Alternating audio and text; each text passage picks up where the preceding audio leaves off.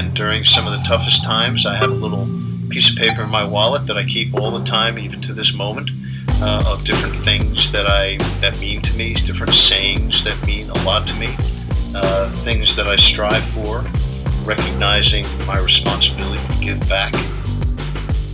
Reoccurring mantra I got into in college where I would just say, I'm going to break the mold.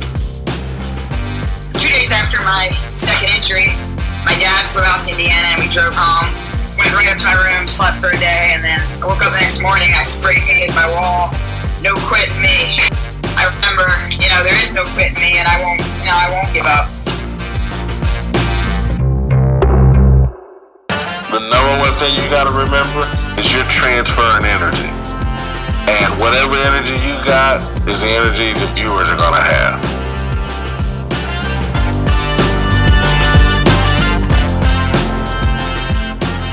You are listening to Intentional Performers with Brian Levinson, where we talk with experts of craft about their journey and what they have intentionally done to be their best self.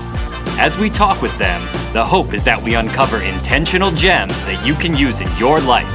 Now, let's kick it over to Brian to introduce this week's guest.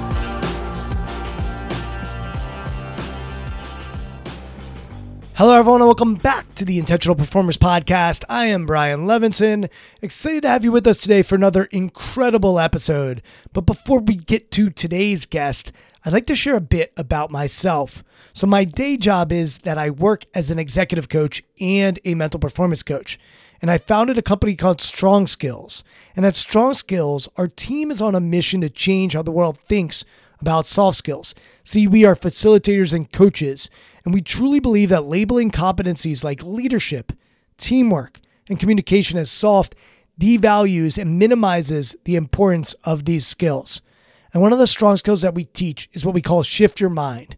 And the teachings come from my book, which came out in October of 2020. If you enjoyed today's conversation or any of our past guests, then know you're going to love the book. You can head over to Amazon or anywhere books are sold to purchase, and you can even listen to the audiobook via Audible. Thanks to all of you who have already purchased, and I've been truly overwhelmed by the response the book has gotten so far. Lastly, if you enjoyed today's conversation or any of our previous episodes, we'd love it if you went over to iTunes and wrote us a review. It really helps us expand our reach for the podcast. Thanks to all of you who have already done so, and let's continue to share these intentional performers with the world. Now to today's guest. Owen Eastwood helps teams and organizations thrive. He really focuses on the systems and the processes and how you can build an elite culture. And he is someone who mixes ancient philosophies and wisdoms, and he certainly is spiritual in a lot of different ways.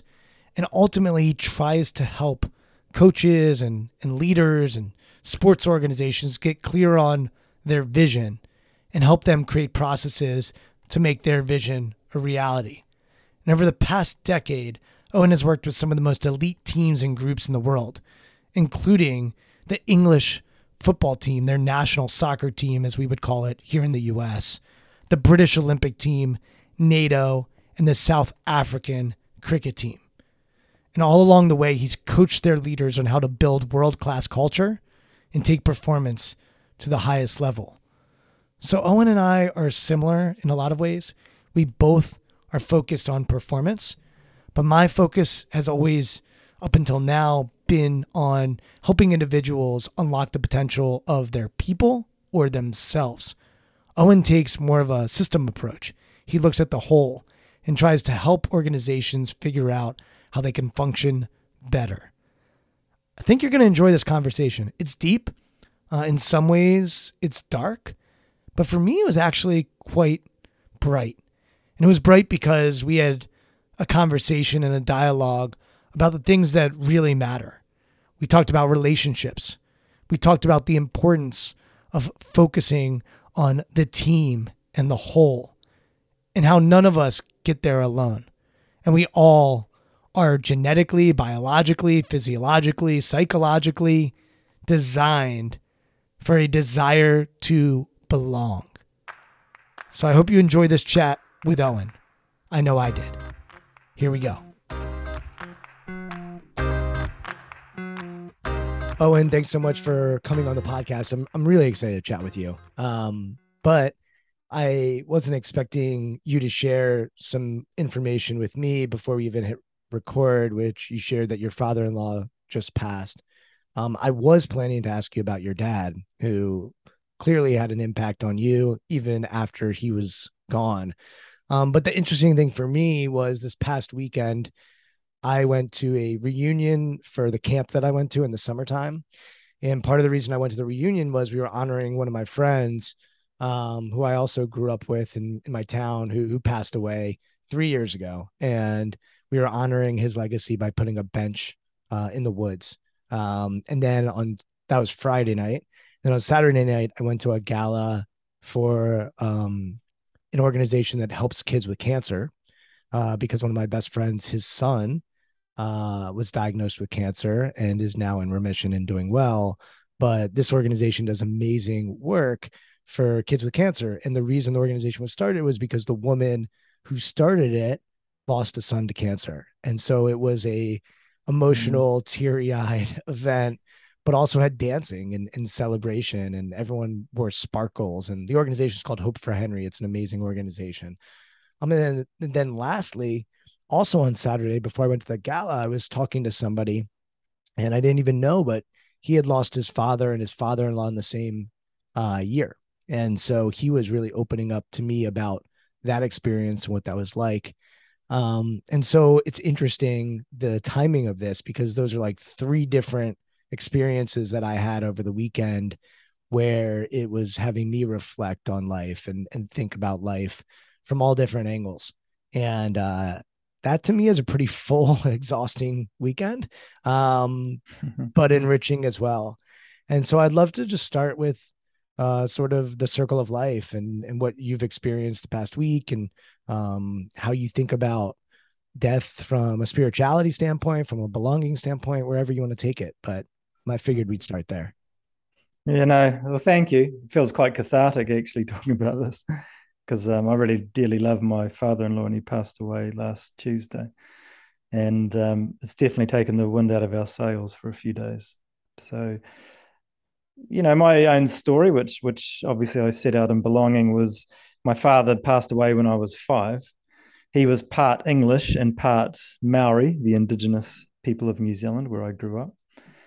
And I think one of the things I'm very, very grateful for is, you know, when I was about 12, the Maori tribe um, put their arms around me really and explained that you know we know who you are you know you belong here and we want you to understand this spiritual idea uh, in polynesia called whakapapa um, w-h-a-k-a-p-a-p-a and what they said was the way you should understand your relationship with your father and others who came before you and come after you is that you are one person in a line of people that goes back to our origin story.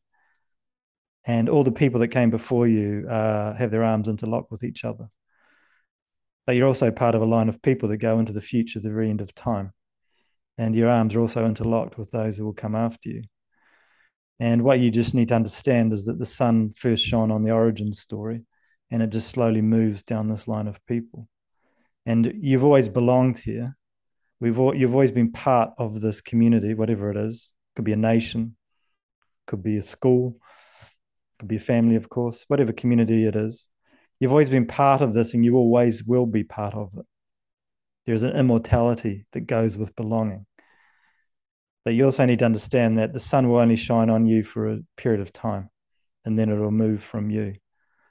And so, when the sun is shining on you, it's important to understand the identity and the values and the purpose of the community you belong to and try and live and bring um, respect and pride to that whilst the sun is shining on you and also to make sure that the people who come after you you've sown the conditions for them to be successful so I was, I was extremely great. I was only 12 years old, and, and all this grieving that I'd done around my father and the sense of loss, all of a sudden, it was sort of replaced by probably quite a euphoric feeling of belonging and immortality. quite amazing, really. So grieving is yeah, it sucks uh, to use your language. Um, and it hurts right now with my father-in-law but at the same time from a spiritual or philosophical point of view i'm at peace with it and i also understand although the sun has moved off him it's moving off me all the time and onto, and more onto my children and and then ultimately the people who come after them so i'm okay with that. And i think it is actually quite motivating having a sense of impermanence. You know there are things that are bigger than us first of all and secondly we need to have a bit of energy here and get things done.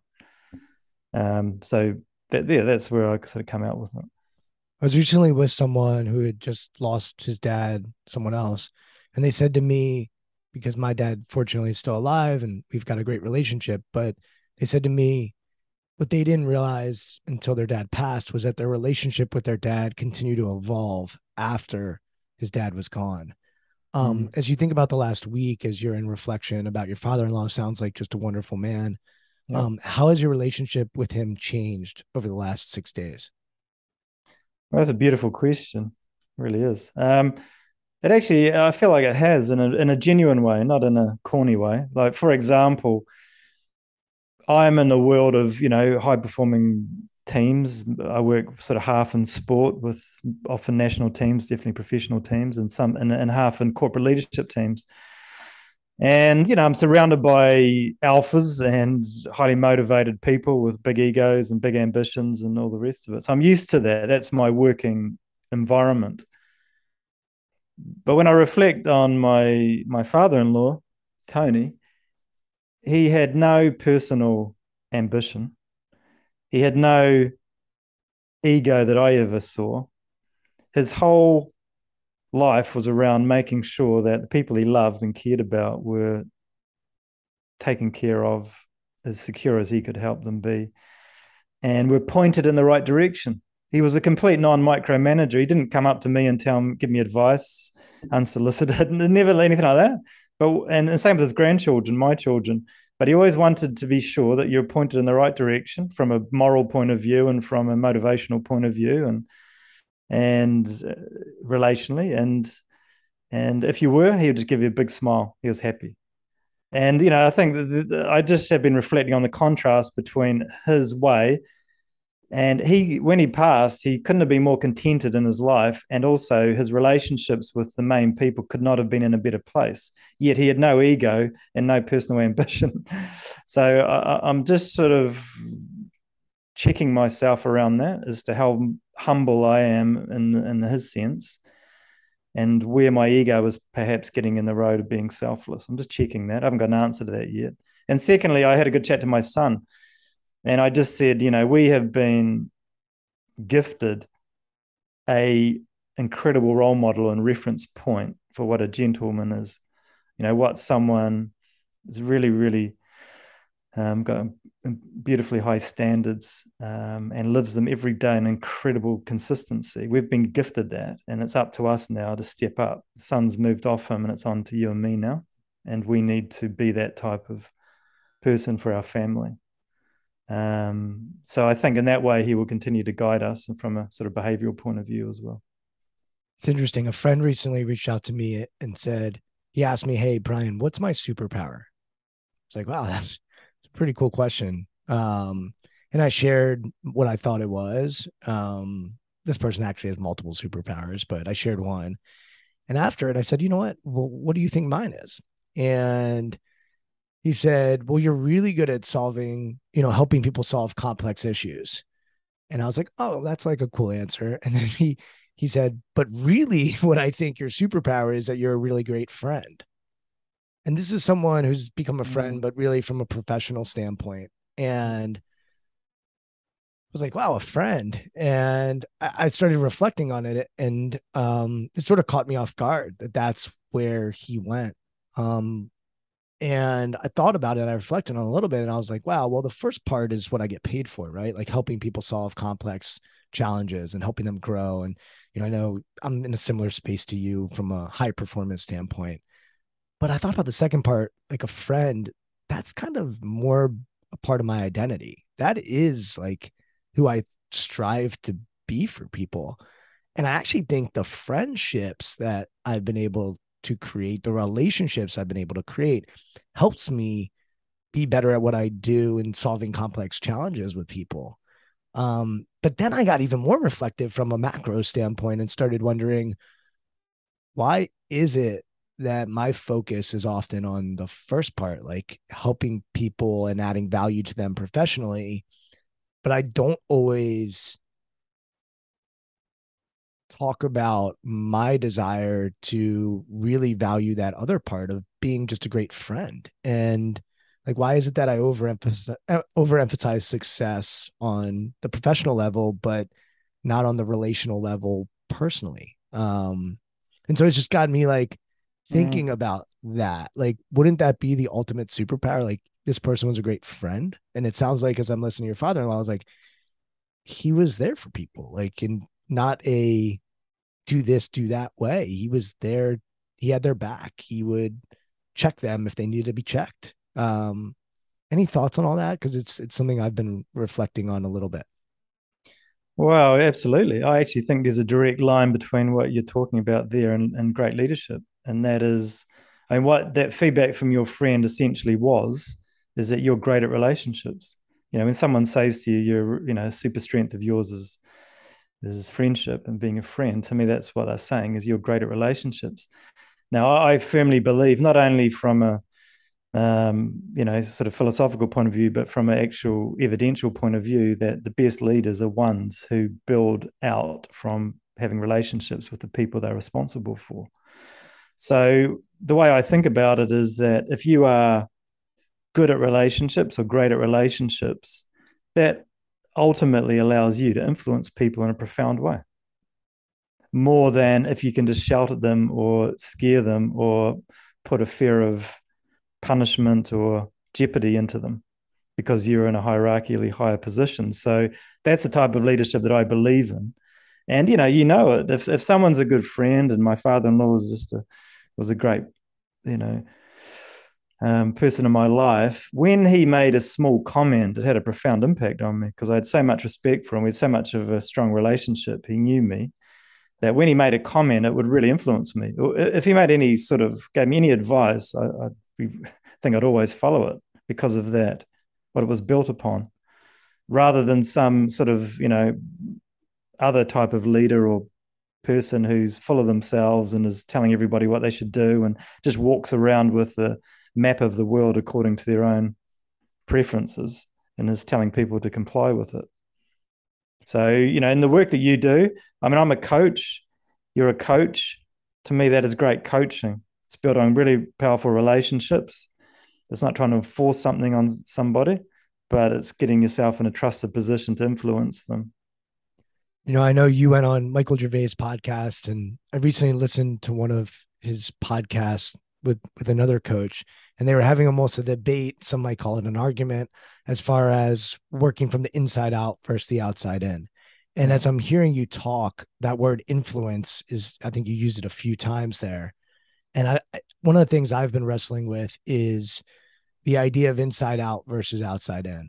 And I don't think it necessarily needs to be a versus. And I think sometimes we pin them against each other. Like humans work from the inside out, which suggests that, you know, your environment isn't actually dictating how you show up. Whereas the outside in is suggesting that your environment greatly impacts how you show up from the inside. At least that's how I've come to understand it as you think about that framework and, and how humans show up, how do you make sense of working from the inside out compared to the outside in?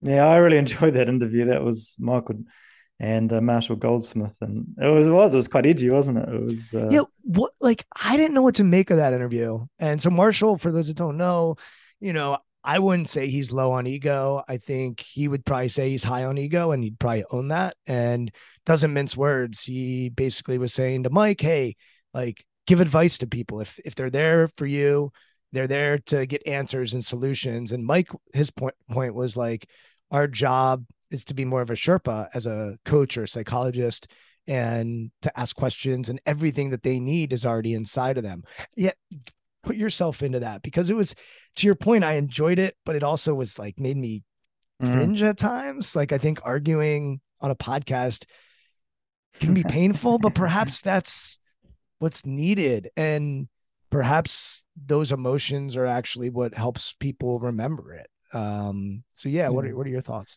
Well, I, would encourage people to listen to it because Marshall Goldsmith is extremely famous um, corporate executive coach, and Michael Gervais is completely world class as a performance psychologist. So I, I think part of the angst around the interview, or that part of it, was simply the way Marshall challenged Michael was probably quite disrespectful. Um, he, you know, he was quite aggressive in him disagreeing with Michael's approach, and I think that caused the edge. I think me, you and I are probably in the same place. I think good coaching actually you're toggling in and out of these things all the time.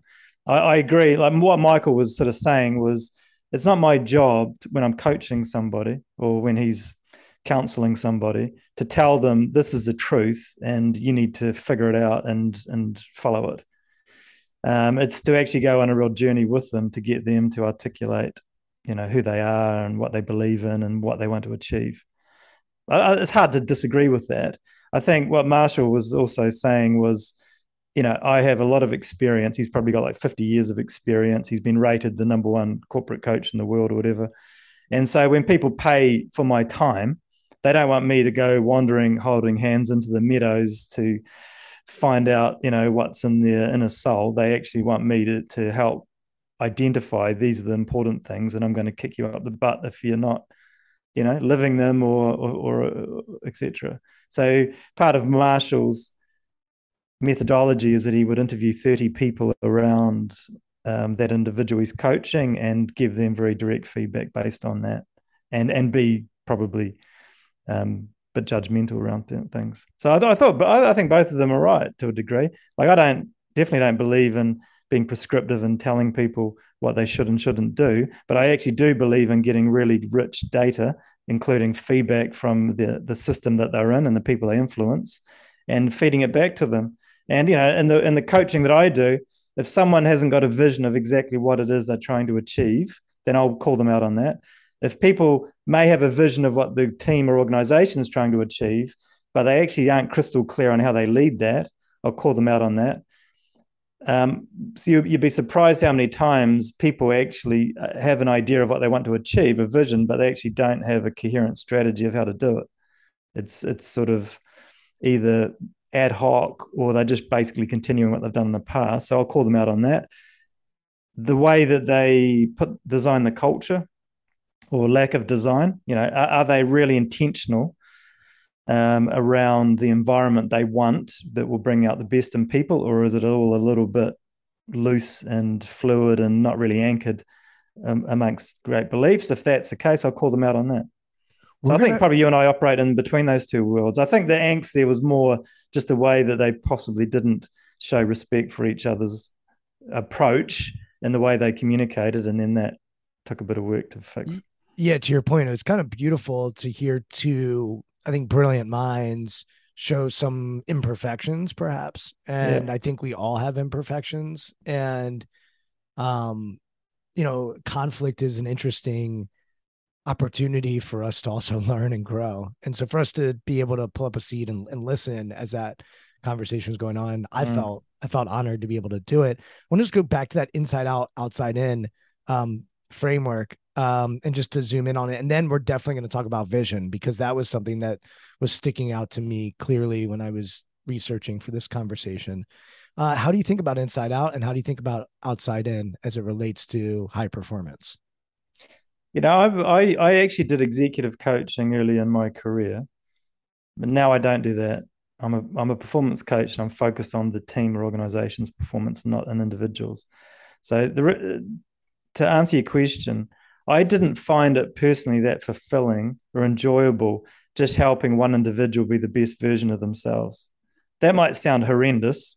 Uh, I hope it doesn't. But what, what has always motivated me is what a team or a community are trying to achieve. And so to me, the, the leaders are a means to that end. They are not the ends in itself. And I found with executive coaching, um, I would rather have deployed my time in checking how the team and organization is progressing from a performance and, comp- and competitiveness point of view than asking how the individual's, you know, getting on at home and and and and, and things like that. So that's how I look. You know, I enjoy working with leaders, and we get deep into it. But it's always from the performance of what does this team need from you, and I'm checking in on that. I'm getting feedback within the system, within the you know, in inside and outside, and I'm just trying to make sure they're in the optimal position to lead this team. Now, there will be times where they're having possibly well-being challenges of their own and the relational issues which are outside of the team is affecting them. So yeah, I mean you're a trusted advisor, and so you would go there. But it's always motivated by ultimately the team needs this leader in the best shape possible.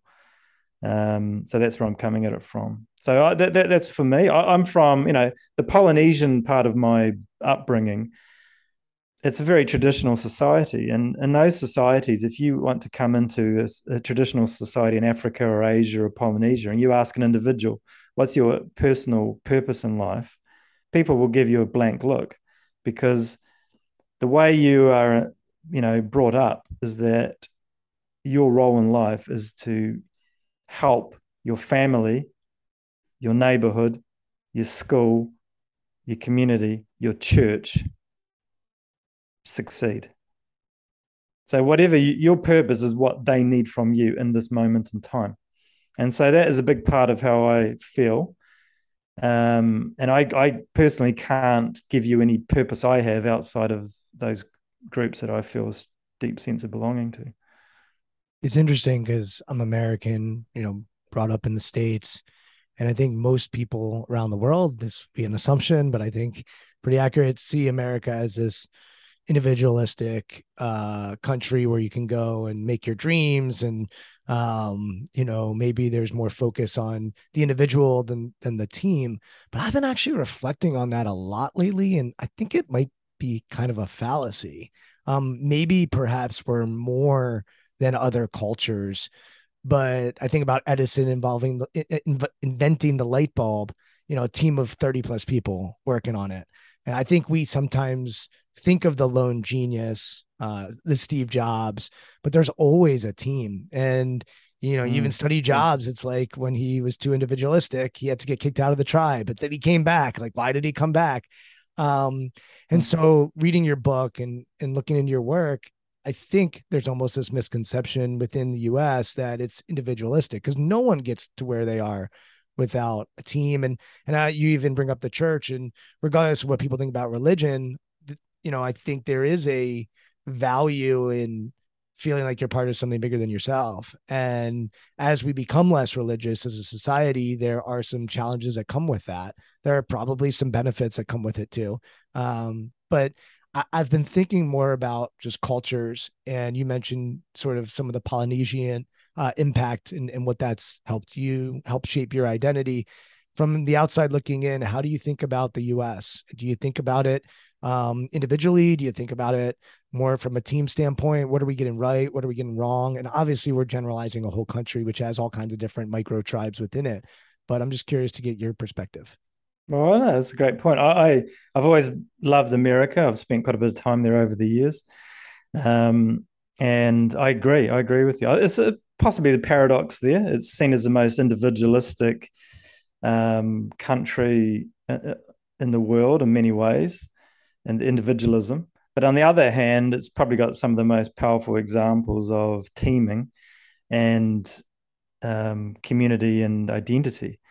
And Uh, you know, I, I, think what's happening at the moment at a high level political level is there's a bit of an us and them maybe in the past there's been a bit more coherence around the, the us of the USA. Now it seems to be a division there, which is being fed politically. But that just shows how actually how people do want to be part of a, a community and around people who share an identity with them. And they get very irate when people stand for something against it.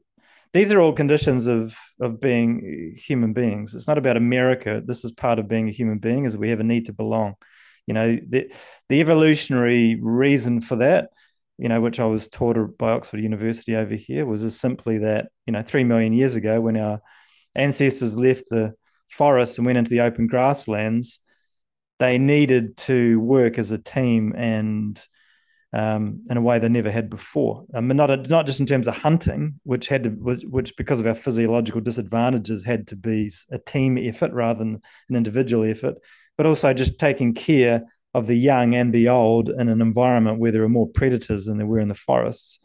You actually had to work as a team to make sure that was work, you know, that security was there, and that's become part of our condition. Last year, there's a company in New York, um, Human uh, sorry, Sapien Labs, they do the annual World Mental Health Report. And they found, from memory, they found that the most vulnerable group in the world at the moment, and this is across, I think, nearly 200 countries, is I think like age groups, is it like 16 to 24, that age group, that they were the ones who had suffered the most deterioration in their mental health in the last couple of years. And when they went underneath the reasons for that, the one that stood out was that was belonging was that that group feels less deep connection to groups and teams and communities. And their belonging is being fulfilled through social media where it is obviously um, weaker um, less substantive and transient isn't it? You know when you are part of a community on WhatsApp or Instagram or Facebook versus what we've traditionally had in our lives. So this isn't really about being American or, or English or New Zealand or whatever. It's a universal human condition to belong. And there's plenty of evidence of that in the States, but it is under threat without a doubt. These traditional ties are weakening and the social media just can't replace it in the way that it sets up groups of people. Do we do we need a them to have an us? Like do we need to have an opponent to feel a sense of belonging? There's a there's actually interesting historical reasons why we us needed a them.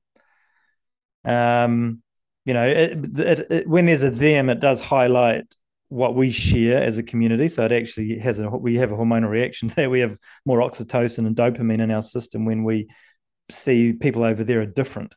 So there's there's, all those sorts of reasons. But to answer your question, no, I, I think part of the human journey hopefully is that we're going to mature away from this.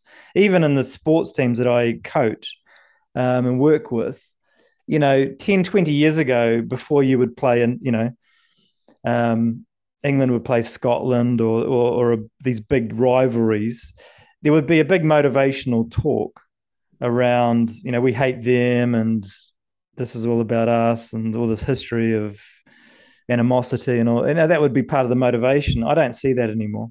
Like I don't hear coaches talking like that. And in fact, I worked with the South African cricket team. Um, had a wonderful time with them, and for a long period of time, you know, we were world number one team. And the captain at the time, Hashim Amla, was the first Muslim captain of, in South Africa. And he, he actually would, when he would do a team talk, he would explain that this game we're going to embark upon I want everyone here to have a sense of love for our opponent because they are just like us. They are motivated. They represent a different group of people, but they want to do well. They want to make them proud. They want to make them feel good. They're just exactly like us. But also, we've been given all this talent and all this skill and this opportunity, but we can't express it without them. So we thank them. When we look at them, I want you to, to be grateful for them. And I want you to be thankful for them. And we will go out and do our very best for the people that we represent and understand they're doing the same thing. And any stuff about them being bad people and and all these sorts of things is just complete BS. So actually, just even in my career as a performance coach, I've seen a real shift away from, quite frankly, some stupid ideas around us and them to a real maturation around that. And if we could pick up that on a more of a macro level in society, that would be a, very cool. Yeah, if we bring it to the corporate world, because I know you play in that space too, I think it was Simon Sinek who was talking about Apple and how Apple would always focus on their innovation and what they want to do. Now, some other organizations were always focused on Apple and like the idea of, hey, let's figure out what we need to do and how we need to do it. And and you know, we need our opponents to be at our best. Like we we need competition. It's usually what what helps us get to be our best. But I'm thinking about where we're at as we record this in, in 2022 where companies and organizations are trying to figure out you know, do we come into the office? Do we work remote? How do we do it? Giving people a sense of autonomy, which I think human beings very much crave as well, while also having them feel like they're part of something. Um, how do you make sense of autonomy and the freedom to maybe work from your home and, and not connect with people at the water cooler, so to speak, um, compared to what we used to do, which is like, hey, you're always coming in, you know, you're you have to you know, punch the clock, so to speak. Uh, how do you make sense of autonomy and belonging and, and what companies are doing and, and how they can navigate a, a world where we've got technology now that allows us to connect in ways like we are right now? Well, I think the reality for me is that we're going to have a hybrid way of working going forward. And, but, you know, some organizations are sort of fiddling around trying to work out and not upset people and, and balance it.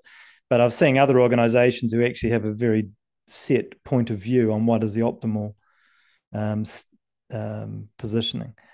And I, I, think about it through the lens of energy. You know, if we have everybody dispersed and not physically together, we actually diminish our energy. I don't think there's any argument about that. You can measure these things. Um, and so, therefore, we have to create a space where we are physically together and talking about the right things. There's no point us all just being physically together and in cubicles beside each other.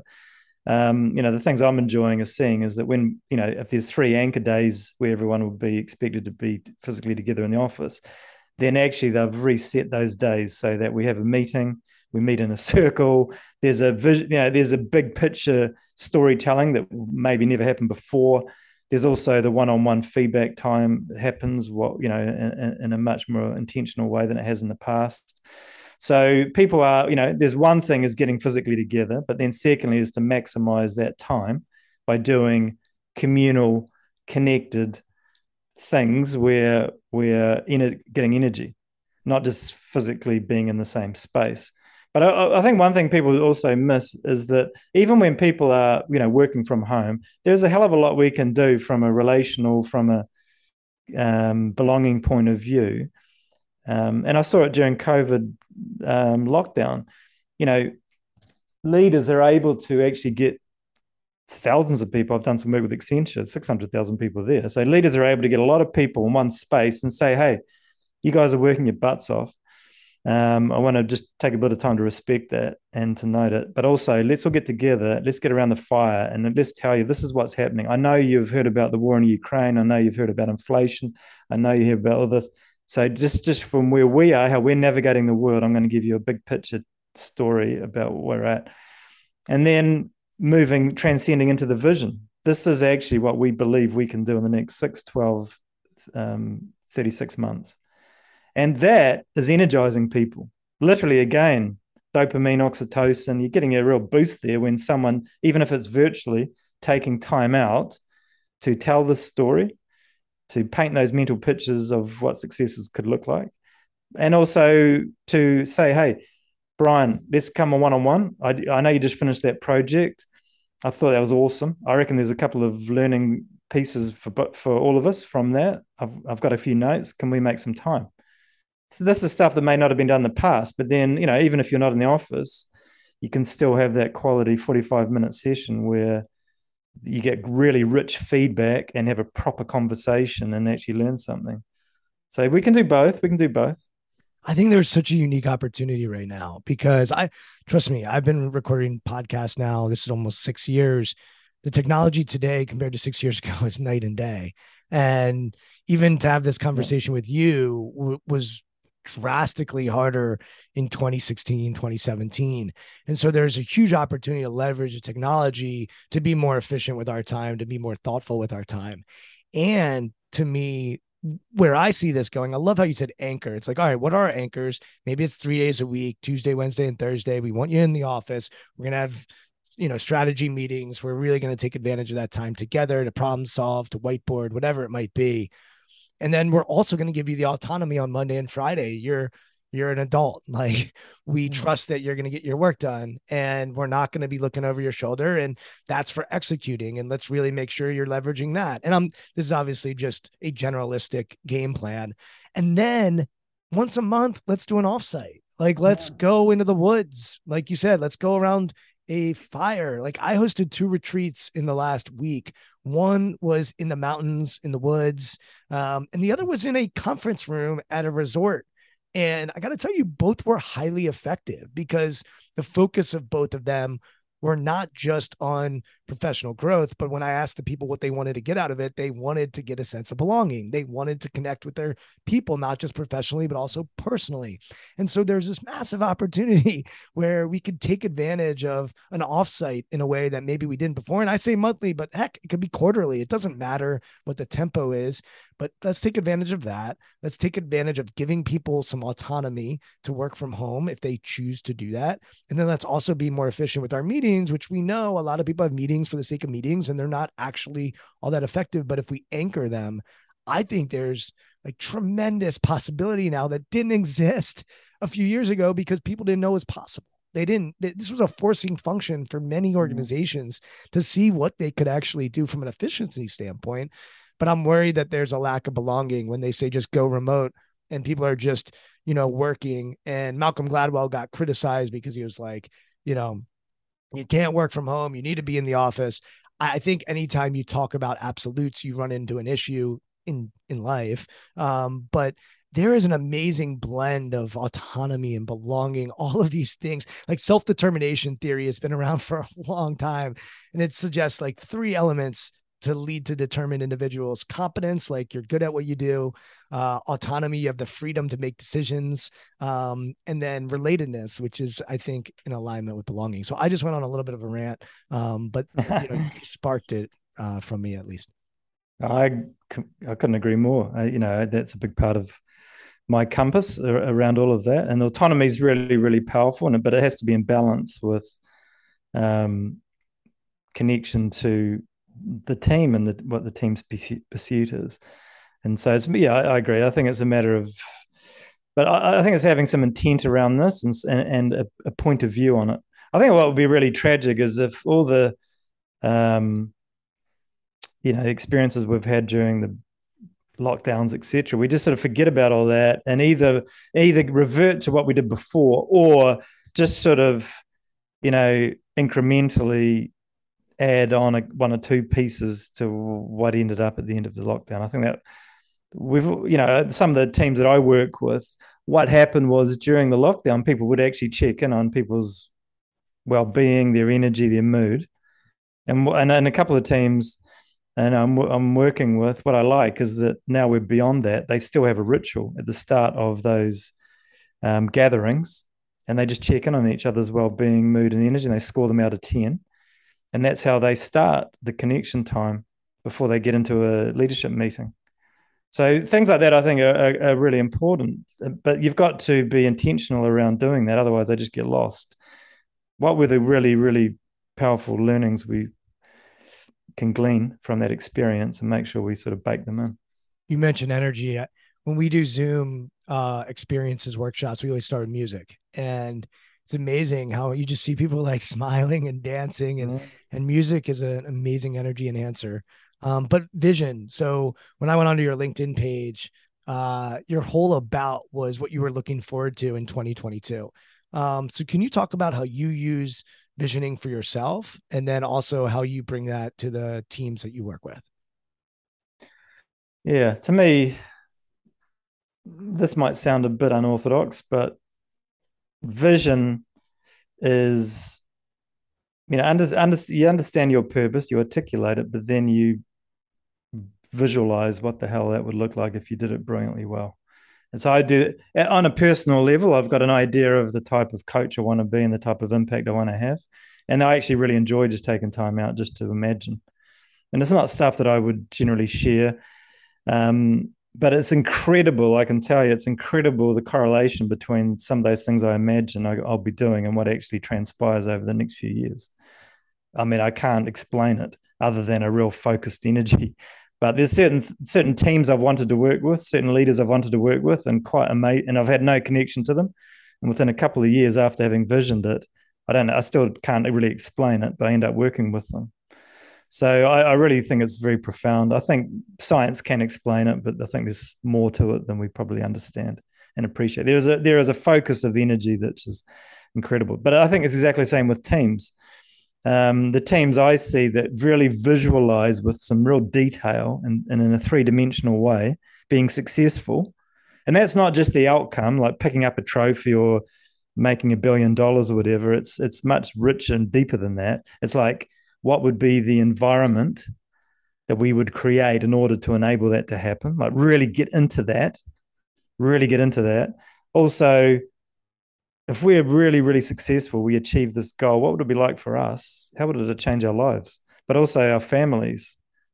How would it affect them and the people around? So we actually we we, get into it.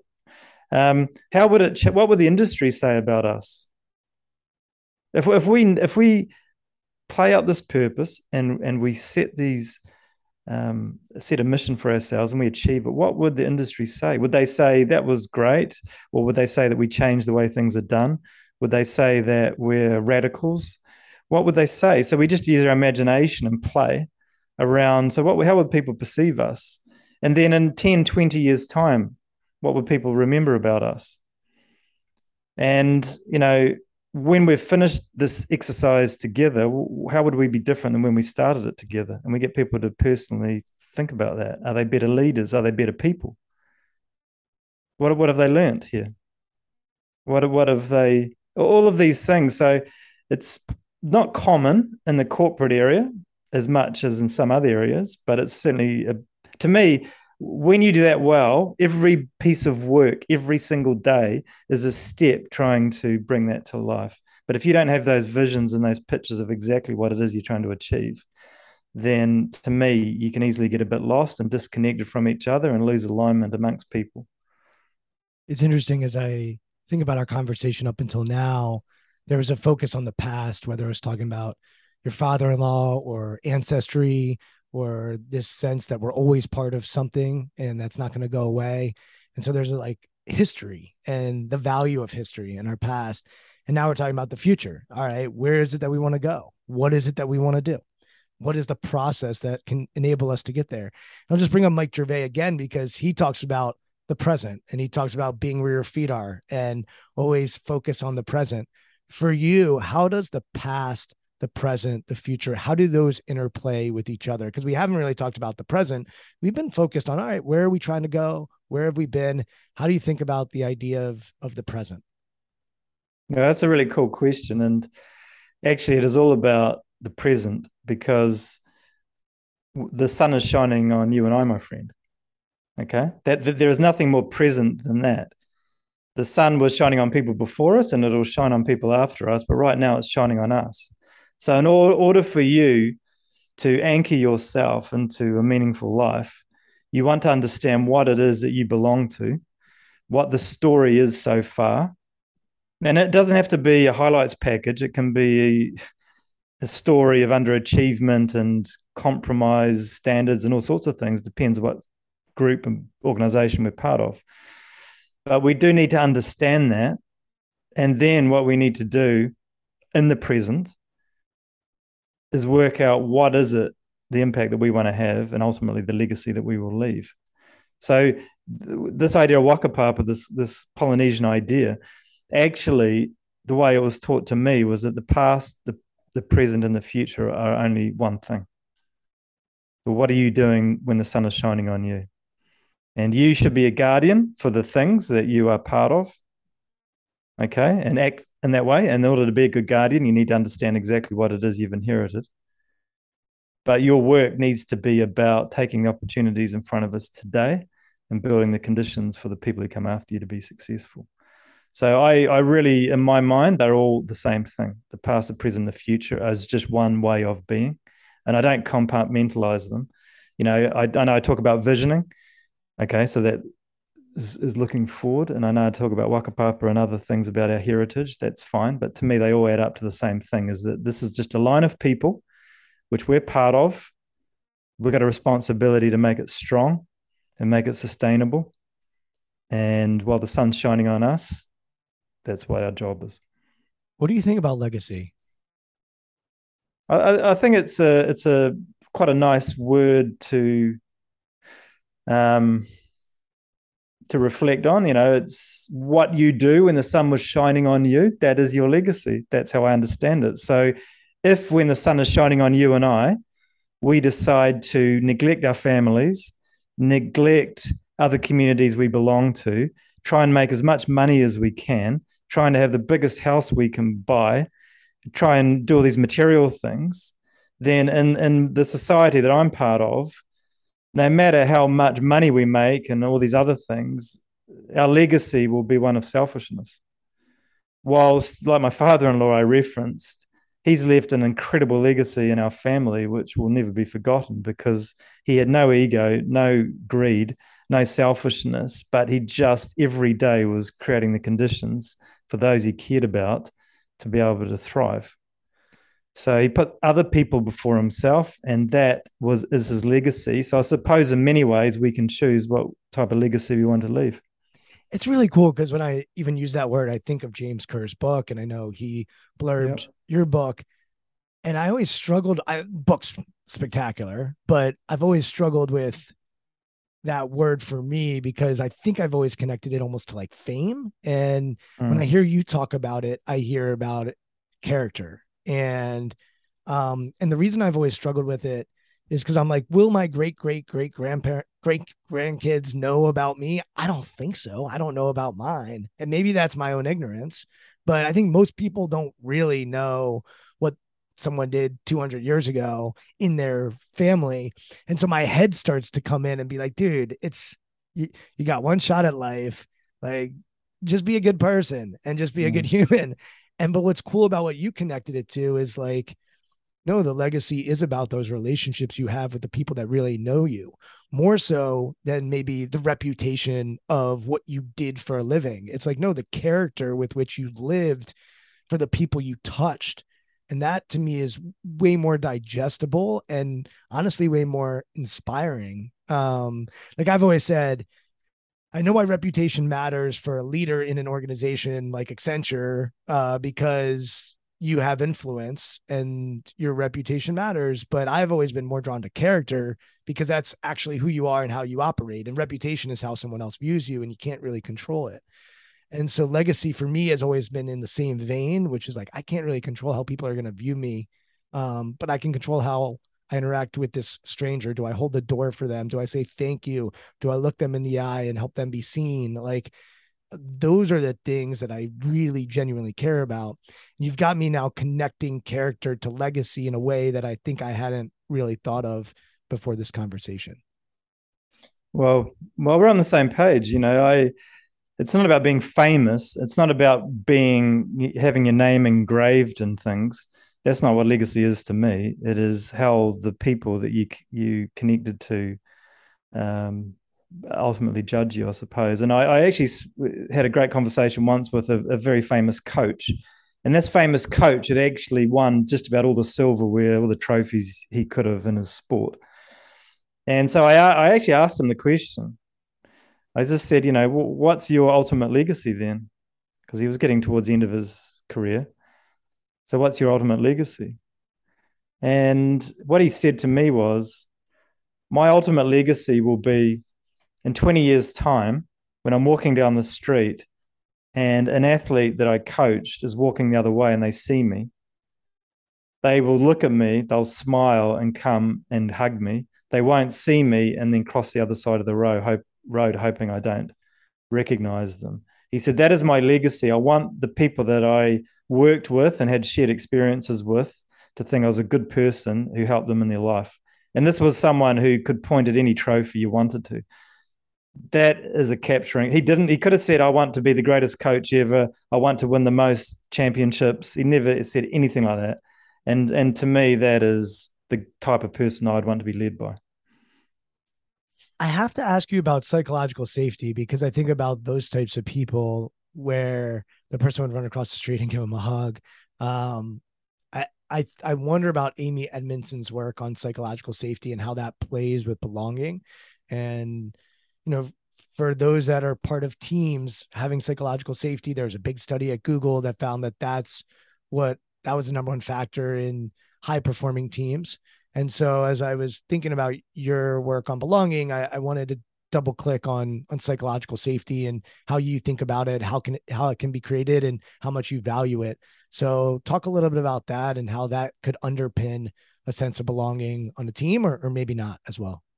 Well, I think it's absolutely essential element of a high performing environment that there's psychological safety, and not because it's a nice, cute, fluffy expression at all. It's very more pragmatic from my point of view. I don't believe you can have a high performing environment if people are in that team or organization and they don't feel safe, where they put their hand up and say, Hey, manager, hey, leader, I don't actually 100% understand exactly what you're asking of me. If they if they don't feel they can safely get clarity, we got a big big problem here.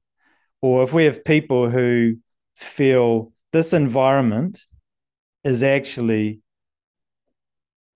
handicapping me. I cannot perform to my best in this environment. But they can't put their hand up and say, hey, uh, if we can shift a couple of things here, I think I'm going to make an unbelievable contribution. But right now, there's a couple of things in this environment which are just holding me back, and I need to tell you about. So that that's degree of psychological safety is absolutely critical for me. And if that doesn't exist, then I don't think anyone should be calling themselves a high performing environment or a high performing leader. Um, in terms of belonging, belonging helps, but it doesn't get you all the way home.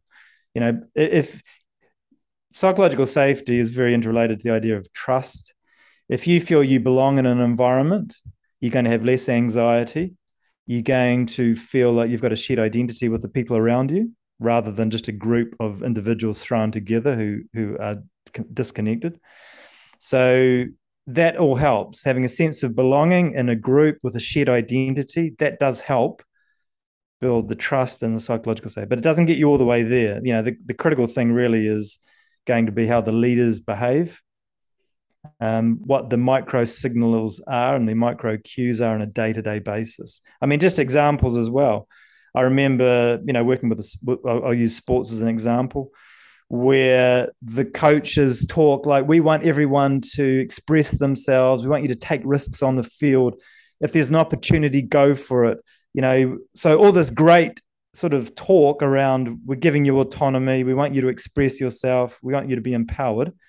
And then on the Monday morning, when they're reviewing the game, these mistakes have happened on the field where people did exactly that. They took a risk, they tried to express themselves, it didn't come off. And in front of the whole team, the video screen, there's social shaming takes place. Where, hey, if you just had held onto the ball there, they wouldn't have got the turnover and we would have been in a great position, da da da da da.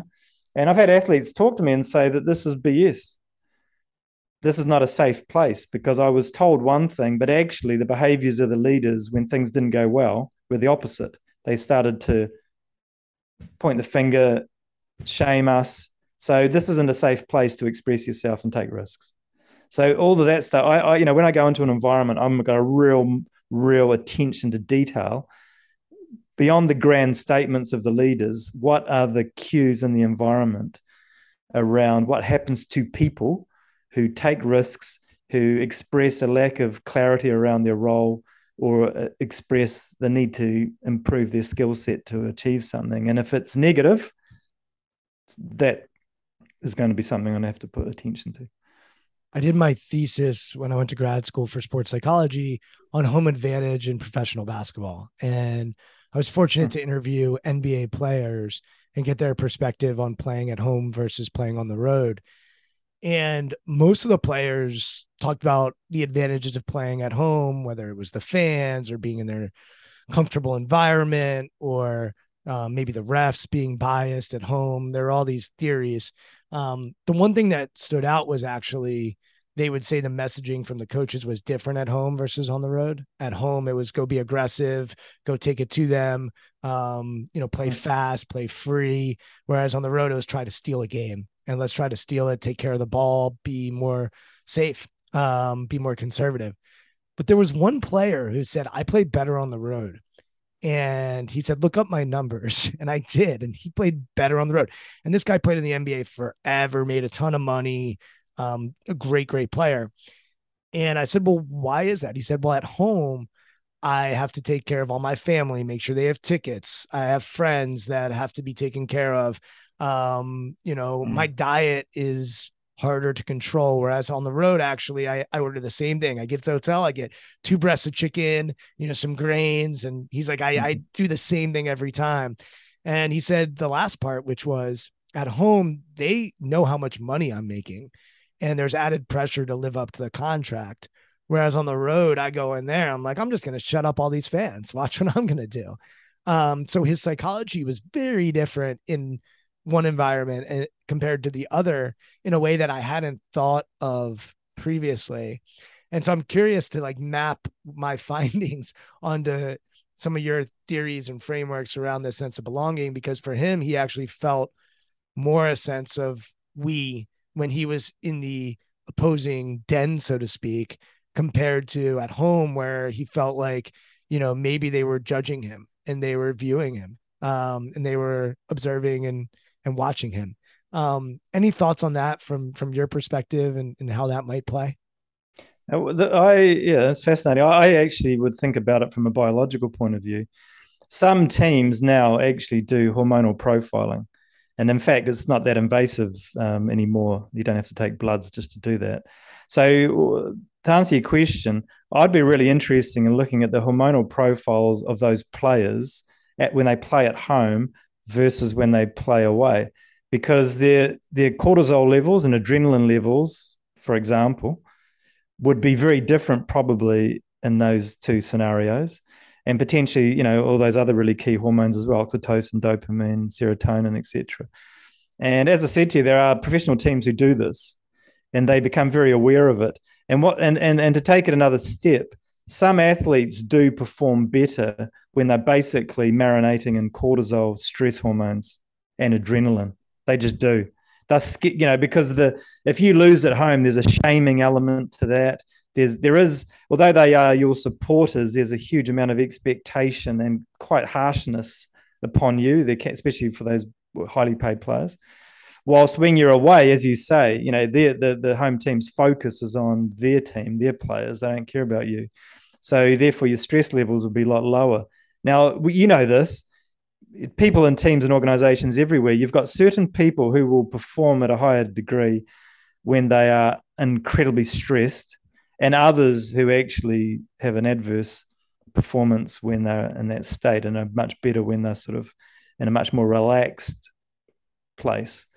So, you know, I, I think it's that that's going to happen actually in the next 10 years of teaming everywhere is we're going to get a bit better idea of people's different hormonal profiles and preferences. And some people have a high tolerance for very stressful environments, and some people have a low environment. But what's historically happened is the ones who don't have a high tolerance get kicked out. What I believe in is that the ones who don't have a high tolerance, what we want to do is create the environment internally as safe and as relaxed for them as we can, so they do have good energy and can perform you can see that in sports sometimes where a guy who might have struggled in another environment comes into a new environment um, and actually performs quite well. I'll use an example. He's not a client. I don't know him, but like Andrew Wiggins coming from Canada, top pick in the draft. I watched him play in high school. He could do everything. He was amazing.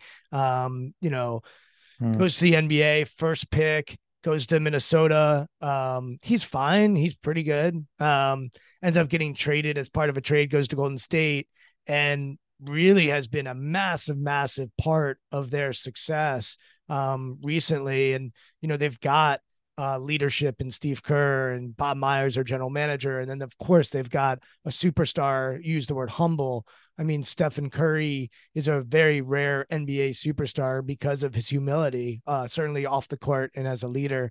Um, and so they just have an interesting mix, and you watch him really step into himself in a different way. That's as a fan, as an observer, without any inside sort of basketball knowledge there. Um, but that that resonates with me. I want to close by bringing the light back to you, and we started really talking about you, and um, I wanted to just think about your perspective. So one of the things I struggle with, I remember when I got into working as you know a, a solo practitioner my dad was someone who was a little concerned. He's like, Brian, you value relationships, you value friendships. I got an office and it was just me in that office. I didn't get an office with a bunch of other psychologists and I could have. I could have gotten an office with with other people, but I wanted privacy for my clients. And um I, you know, mm-hmm. one of the things that I've always struggled with is a little bit of loneliness in my work. Um, I I jump in and I can be part of a team and feel like I'm part of a team, but then I jump out and disassociate from it. And then I jump in and then I jump out. So, like, whenever I work with teams, I feel like I'm part of them, but I'm not quite in the foxhole. And I think for me, it actually keeps me healthy because if I was in the foxhole with all of them, I would drive myself nuts. For you, you you study this stuff. You know how important belonging is. How do you create belonging when you're not with the teams you work with? When you're not in those environments? How do you create that sense for yourself? Well as you know belonging is a is a psychological and biological state. It's it's not purely correlated how much hours you spend around other people there are people who've worked in the same workplace for 20 years with the similar people and don't feel they belong there they feel excluded. They don't feel they fit in. They don't feel seen. Um, so to answer your question, you know, I am very fortunate, maybe more now with my experiences, etc. But I um, I work with about four or five different teams each year. Okay, so that's an intentional model. Um, and they like that because I can bring fresh ideas, fresh energy, fresh reference points to them that I wouldn't have if I was just stuck with them the whole time. And my sense of belonging comes from the way I'm treated when I'm in that environment and my sense, you know, when I'm outside of it. So when people, I know it sounds silly, but when I go into those environments like you do, people look you in the eye, they smile, they really are happy you are there. When you do your thing, you can tell just the way it's done is that they respect what you have to say. They are listening and they are open minded and open hearted about how you can help them. That is beautiful. That is beautiful. And I get a sense of belonging from all five teams that I would work with each year in different ways. And if I'm ever in an environment where I feel like they're going through the motions or I'm there to do session, you know, to do workshops but not actually help the day-to-day performance, then I wouldn't feel that. I'd feel very transactional and I'd get the hell out of there. Um, you know, I've, got a strong personal identity that I'm a coach. That's my professional job, but also I have the same mindset with my kids. You know, in terms of being a parent, you know, I want to coach them up. Um, I want them to figure out stuff as much as I can, but I want to give them great stories and insights and reference points to help them. So that's pretty solid the way how, how I see my myself, and I enjoy toggling between different environments, and it is a real privilege, I suppose, to feel a sense of belonging in each of them. You mentioned transactional and your background. You also were a lawyer, I think, for 13 years. Um, is that right? Mm-hmm. Yeah. Yep. 15 or something like that. 15 years. I, I have yet to coach a lawyer and I've coached a lot of different um, industries. And I ask a lot, I'm in Washington, D.C. We got a lot of lawyers running around the city. and so when I first started doing the executive coaching work, I thought lawyers would be like the ideal clients. They're thoughtful, they're well educated, they're constantly learning and growing. And yet, when I have conversations about working with them, I find that that transactional environment that a lot of them are in doesn't lend itself to always focusing on their own growth. Doesn't mean they don't like to read the books, doesn't mean they don't like to listen to podcasts, but I find that that ecosystem or that environment is is somewhat transactional. Um how did you find it when you were there? Did you have a sense of belonging? Did you still um feel like you had that there? Um what what was that experience like for you for those 15 years I actually really enjoyed being a lawyer, and I, I became a partner in a law firm in London, which um, you know, I still have a lot of affection for. If I'm looking at it objectively, the sense of belonging wasn't a profound one. Um, first of all, there wasn't a story of us. There wasn't a story of who we were. We actually had a pretty amazing history, but it was never told to anybody. Um, there was no induction around when you came in around connecting you to the story, connecting you to other people. It was very that was transactional. there was no visioning about what the hell we're trying to do. Um, you know, each year we wanted to grow at 7.5% revenue, whatever the hell it was. But there was no mental pictures or visioning or aspiration. Of, like, so what? I mean, what would what would we? Well, how would we be different in twelve months than we are now? How would we be different than other firms? Well, there's never any exploration of those things. So there was nothing to anchor my identity to in terms of this is going to be an incredible experience. Um, from a relational point of view, there were some there were there was a tolerance of a lot of different types of behaviors put it that way um, not everybody bought into the ethos of um, being guardians not everybody bought into the ethos of actually mentoring and helping other people and and uh, or even being respectful particularly to junior people you know it was very much you can just do your own thing and be yourself now there were a lot of good people there so they created a good environment but there are other pockets where it wasn't the case so none of those things, you know, that's not a shared identity when basically you can just turn up and manage people the way you want to. That's not a that's not standing for something, is it? That's not anchoring this this experience of this community in anything. So that that's foreign to me. I didn't like, you know, I don't like that. So I think it was, and and people, I'll be brutally honest, but because there was a lack of vision and purpose, people were primarily motivated by maximizing their financial outcome and reward. They just were. Doesn't mean to say people were a holes because because most of them weren't, but but people that was the main thing. And so at the end of a year, the firm could miss its financial target, but individuals would have exceeded theirs and therefore get a good bonus, and they were happy. I mean, what's that to reason, me is what's the reason you stayed there? You stayed in that industry or in that field for 15 years. What kept you there? I was an employment lawyer and I've always had a bit of a passion for what happens in the workplace, and eh, you know that translates into the work I do now. So I, I I've always been a coach, even as a kid. So what what I wasn't a technically brilliant lawyer, to put it mildly, but something I was good at was taking people through very stressful situations, employees, but sometimes employers, where there was conflict, there was a breakdown in relationships, and there needed to be some form of resolution to it that's the thing I was quite good at was actually taking them through the human experience of getting to a resolution. Um, and uh, in all my years, we only went to court once in terms of a full outcome. Everything was negotiated, mediated, and resolved. That was my philosophy. So I enjoyed the work. Um, I was surrounded by good people in, in, my proximity, but there are other people in the firm around who I wouldn't want to be near. Um, so th- that was all fine. But so it was okay. And I actually have a passion for the law. And even now, you know, I, I still now I read, even though I've not uh, practiced in the United States, I read Supreme Court decisions. I'm just finishing a very long book on the history of the Supreme Court. I read the recent decision overturning Roe and Wade. I read all 207 pages of it because I am interested in the law. I find it fascinating and trying to understand, you know, the reasons behind decisions. So yeah, I had a, but coaching the opportunities that came that way took me away from practicing law, and now I can hopefully be a bit more impactful than I was in that role. And if we were to zoom out, someone that's listening to this, let's just say they're a lawyer and they're at a firm and they don't feel a sense of belonging, they don't feel a sense of purpose or a vision, all the things that we've talked about. What do you say to them uh, if they're not in the environment that can unlock their ability to perform or, or to feel fulfillment? Uh, what how how would you message to them? one of the first things I would do is reframe the experience of um, being a lawyer and particularly managing other people. Because to me, the, the, it's a sacred responsibility to manage and lead other people. And if you look at the history of humanity, that has always started with if you're going to lead somebody, then you have a responsibility for their well being. That has always been the way, whether it's a priest, a parent, um, a chief, whoever.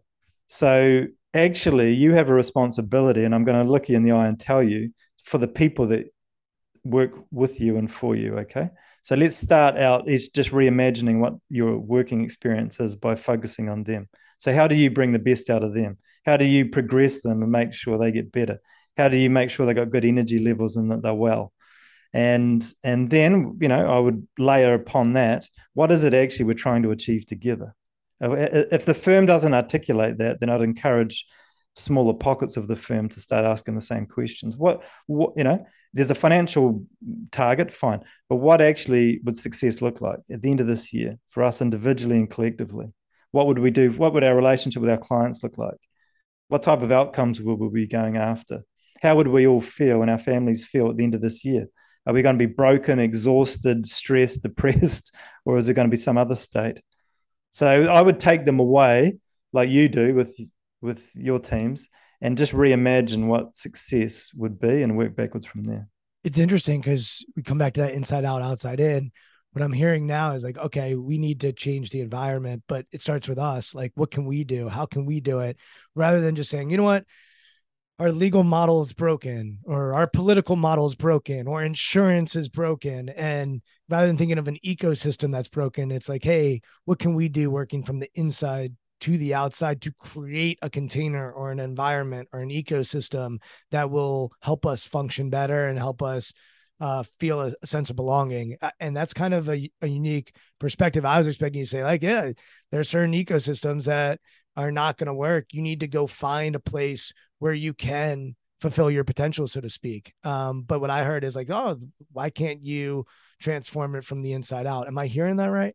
Yeah, you are, because there's good research which you'll be aware of, which is that high performers have an overwhelming focus on what they can control and are very, very good at turning the volume down on the things outside their control. So, whenever I'm coaching, that's what we're doing. We're identifying what are the things that we have control or at least can influence, and let's double down on them and stop all this excuses of what's happening in the macro environment, which is outside either our control or influence whether it's politics, whether it's the way that the legal profession has been run for a thousand years, whatever. Just turn the noise down on that. What can we control and do? And that and, and that's where people get energized and motivated when they do that and perform at a high level. So yeah, that, that's consistent. All right, to close, um, when I when I was reading your book, I was thinking about the book Into the Wild, and I was thinking about the movie Into the Wild. If you haven't read the book yet or watched the movie, I'm sorry, we're going to spoil it for you. Um, but it's been out for a while. And mm-hmm. I, I think I read Into the Wild when I was in high school. It's probably one of the few books I actually read. I think it was like Into the Wild and Ender's Game. Every other book I wasn't really reading. And most of the books in college, I wasn't really reading either. Um, but there's a scene at the end of Into the Wild where this young man who graduates from a a elite university and and goes on a individual search throughout the country and bounces around and sort of just disappears and and and runs away so to speak. Um and the book is about the journey that he has the movie's about the journey he has but it ends with him you know about to die. And um you know in this old broken down bus uh, in the middle of nowhere in nature. And he writes happiness only real when shared and that has always stuck with me. Mm. And so I'm I'm curious to just riff on happiness and how you think about it and how it relates to your work and, and how you see things um, from from your lens as well. Yeah, I, happiness isn't a word I use hugely. It's I don't know the the idea of contentment is something that I probably focus on a bit more, but you know, we started this conversation. Hopefully, you know, listeners didn't find it too depressing, but we started talking a little bit about death. And I'll probably go back there to conclude if that's all right, because just based on your question, um, earlier this year, I, I, was actually talking to the priest in our village. I live in a very small village in the Cotswolds area of England. And I'm not, I'm not exactly sure what prompted it, but we were having a chat. And I just asked him when people are at the end of their lives, what is it that they're focused on? And he did not miss a beat. He said, the quality of their relationships. Always, always is what they think about when they're about to pass. And that's why, you know, when I started, I just my I talk about that contentment of my father-in-law because his the quality of his relationships was a one they were the highest level, the, the, you know, and he worked on that and he he curated those things. So for me, that that, that you know, and and when I talk to coaches and you know, sometimes we sort of experiences where leaders treat people very very poorly, very tr- in a transactional way, and then try and get someone in the team who can perform better. I honestly think that is not the soulful way to go around this. And I don't ultimately think it's going to benefit them either. So I think if we're all sort of got a compass, which is North Star is quality of relationships, then I actually think that that is a high performance. I also think it's going to make us happier and more content people. That's a beautiful place for us to wrap. Owen, if people want to find out more about what you're up to, I know you're on LinkedIn, you're on Twitter. Obviously, they can purchase, and I highly recommend they do the book Belonging. Um, but where can people find you? Where, what's the best way for them to follow you? Yeah, it's probably it's probably something I want to do a little bit more of, is be a bit more communicative. um, and, but yeah, LinkedIn is where I is probably would mainly spend time. I don't post a lot, but occasionally. And um, but I'll, I'll, be, I'll, I'll keep looking for opportunities to just to connect more. But people are very kind and reach out, and I try and respond to people when I can, and um, you know, doing a lot more speaking than I used to as well, which is uh, which I've enjoyed. Beautiful. I'm on LinkedIn as well. I think that's actually where we connected. Twitter yep. at Brian Levenson. Uh, and shout out to Cody Royle. I think Cody's the one that first uh, turned me on to your work. And I know we talked about some of the negatives of social media earlier, and I'm in agreement with you. But one of the positives is if it wasn't for social media, I'd have no idea who Cody Royle was. And I'd probably have no idea who Owen Eastwood was. And so there's a beautiful element of our ability to leverage those connections to actually go deeper with people. And sure enough, when I was in Toronto uh, a few years ago, uh, you know, Cody and I grabbed a coffee and, and met in person as well. And um, hopefully someday the two of us can do that as well. Um, it's been great mm-hmm. chatting with you today. This has been an awesome way to start my week. So thank you for being here um, and looking forward to many more of our conversations as well. Thanks, Owen. Thank you. Appreciate it. Thank you for listening to Intentional Performers with Brian Levenson. Here is this week's episode gem. Earlier this year, I, I, was actually talking to the priest in our village. I live in a very small village in the Cotswolds area of England. And I'm not, I'm not exactly sure what prompted it, but we were having a chat. And I just asked him when people are at the end of their lives, what is it that they're focused on? And he did not miss a beat. He said, the quality of their relationships.